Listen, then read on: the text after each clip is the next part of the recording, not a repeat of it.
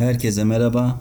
Arabada 10 dakika podcast'ine hoş geldiniz. Ben Ufuk. Bugün 2023 yılında sosyal medyadan hatta mobil telefondan neden biraz uzak durmamız gerektiği üstünde konuşacağız. Bu podcast yıl başında başlasın, yıl başında doğsun kaygısıyla oluşmadı. Tamamen tesadüf oldu. 2023'e giriyoruz. Yılbaşı Herkes kararlar alıyor. İşte diyet yapacağım diyor.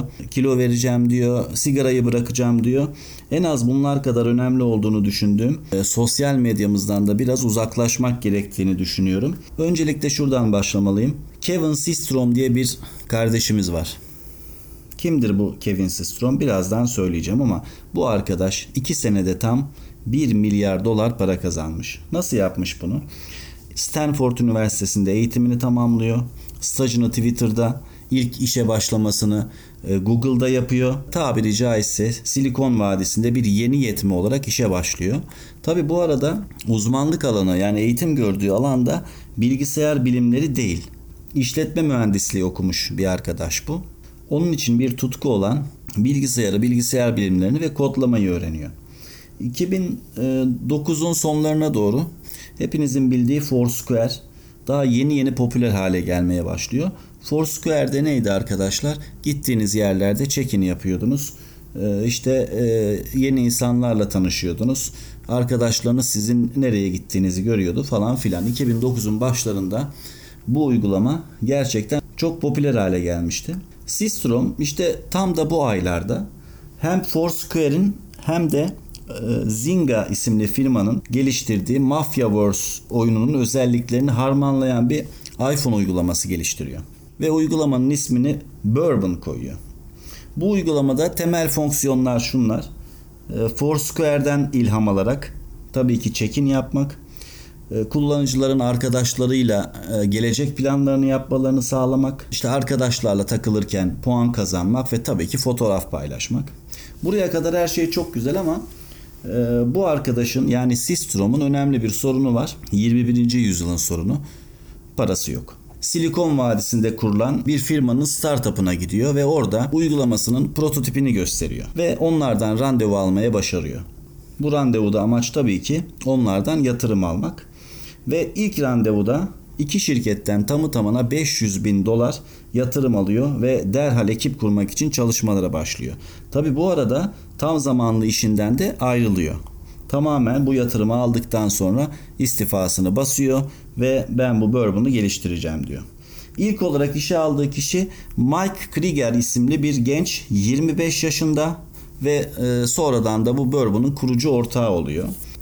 Tabi Mike işin içine dahil olduğunda Sistrom'a şunu söylüyor diyor ki gereğinden fazla özellik var. E, kullanıcı dostu bir program asla değil ancak fotoğraf paylaşma özelliği çok popüler. Birkaç haftalık çalışmanın sonunda Bourbon'ı gereksiz özelliklerinden arındırıp yalnızca fotoğraf paylaşma, yorum yapma ve beğenme özelliklerini tutarak yeniden güncelliyorlar. Eminim bu özellikleri saydığımda da sizin aklınıza bir program gelmiştir. Bu program nedir?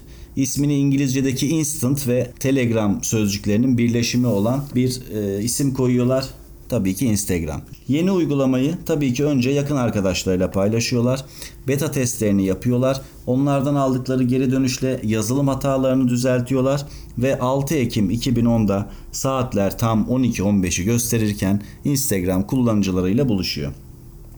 Tabii bu iki ortak diyorlar ki e, millet uygulamayı keşfedene kadar en az 6 saat geçer. E, haftalardır uykusuzuz. Sabahlara kadar kod yazıyoruz, program geliştiriyoruz filan. Uygulamayı yayına sürdükten sonra 6 saat uyumaya karar veriyorlar. Henüz ilk birkaç saatte uygulamayı tamı tamına 10 bin kişi indiriyor.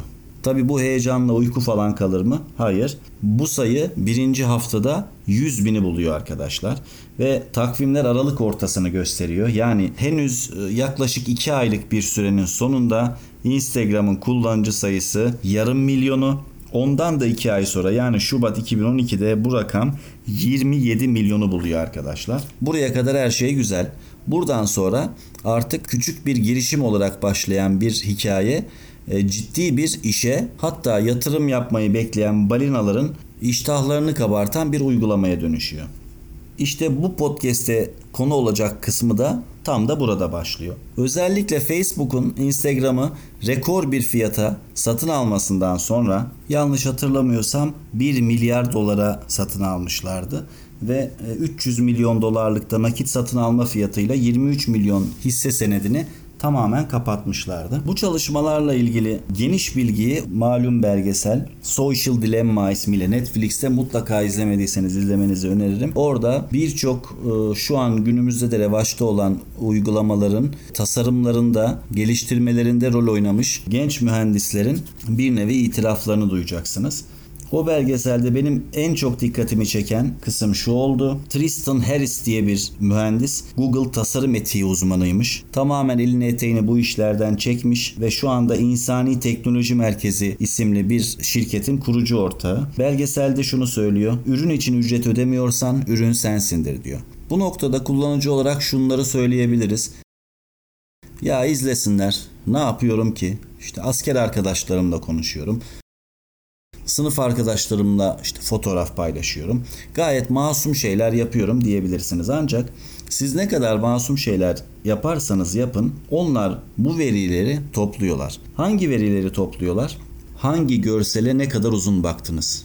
Bu onlar için o kadar önemli ki. Bu ve buna benzer verilerle aslında hangi fotoğrafı uzun baktınız, hangi şarkıyı dinlediniz, kimle konuştunuz buna benzer onlarca belki de yüzlerce veri topluyorlar. Peki bu verileri ne yapıyorlar dersiniz? Tabii ki size uygun reklamları sizin önünüze çıkarmak için bir model oluşturuyorlar.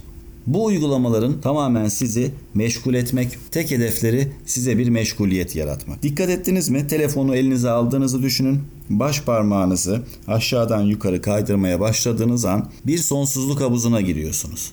Yani o baş parmağınız hareket ettikçe kesinlikle o sayfanın sonu gelmiyor. İster YouTube'da olun, ister Instagram'da, ister Twitter'da olun. Sürekli o programda kalmanızı istiyorlar. Neye baktınız, nerede durdunuz, kimle yazıştınız, hangi fotoğrafı paylaştınız, hangi fotoğrafa yorum yaptınız, beğendiniz ya da duraksadınız, baktınız. Bu onlar için çok önemli. Sosyal medyada gereğinden fazla vakit geçirdiğiniz zaman bunun da bir bedeli oluyor arkadaşlar. Bunu uzmanlar, profesörler, psikiyatristler bunun üzerine deneyler, çalışmalar yapıyorlar ve en son İngiltere'de yapılan ve BBC'de yayınlanan bir araştırmaya göre 700 genç üzerinde araştırıyorlar bunu.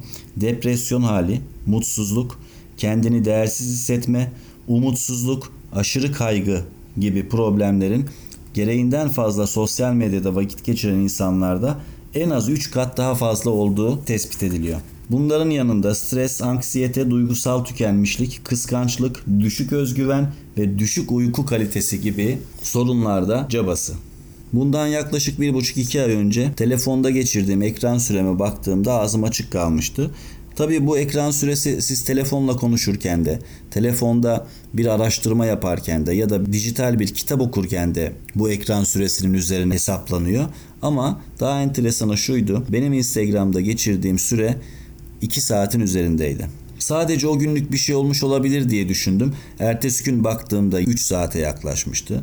Birkaç gün bu süreyi düşürmek için uğraştım ama inanın düşmüyordu. Çünkü telefonunuzdan hiçbir bildirim almasanız bile kendiliğinden eliniz telefona gidiyor. Instagram'a tıklıyor ve ister istemez o baş parmak yine hareket ediyor. Kendinizi aynı sonsuzluk havuzunda buluyorsunuz. Peki ben ne yaptım? Instagram'ı kapatmak istemiyordum çünkü 7 yaşında bir oğlum var ve ona doğduğundan itibaren çok güzel fotoğraflar paylaştığımı düşünüyorum. Fotoğraf kalitesinden ziyade o anı paylaştığım ve altına o anki hissiyatımla bir şeyler yazdığımı düşünüyorum. Dolayısıyla kapatmaya içim el vermedi. Ona hakikaten ileride güzel bir ayak izi bırakmak istiyorum. Yaptığım şey şuydu. Herkesi takipten çıktım. Şu an bir Instagram'ım var. Ancak hiç kimseyi takip etmiyorum. Bu bana ne sağlıyor? Ekran süresi sağlıyor arkadaşlar. Örneğin bugünkü Instagram sürem 2 dakika. İşte o bana arta kalan o 2 saatlerde, 2 küsür saatlerde belgesel izliyorum, kitap okuyorum. Bunlardan faydalandığım bilgileri de işte böyle podcast haline getiriyorum. Sosyal medya ile alakalı aldığım ufacık bir karar işte bu podcast'in doğmasına sebep oldu. Bundan sonra entelektüel bilgiyi araştırmaya, yeni şeyler öğrenmeye, sonra bunları size anlatmak istiyorum. En azından birilerinin dinlediğini bilmek ve bunun beni teşvik etmesi benim için yeterli arkadaşlar. Bu vesileyle yeni podcast'ime hoş geldiniz diyorum. 2023 yılının güzel bir yıl olmasını temenni ediyor ve ilk podcast'imi burada bitiriyorum. Hoşçakalın.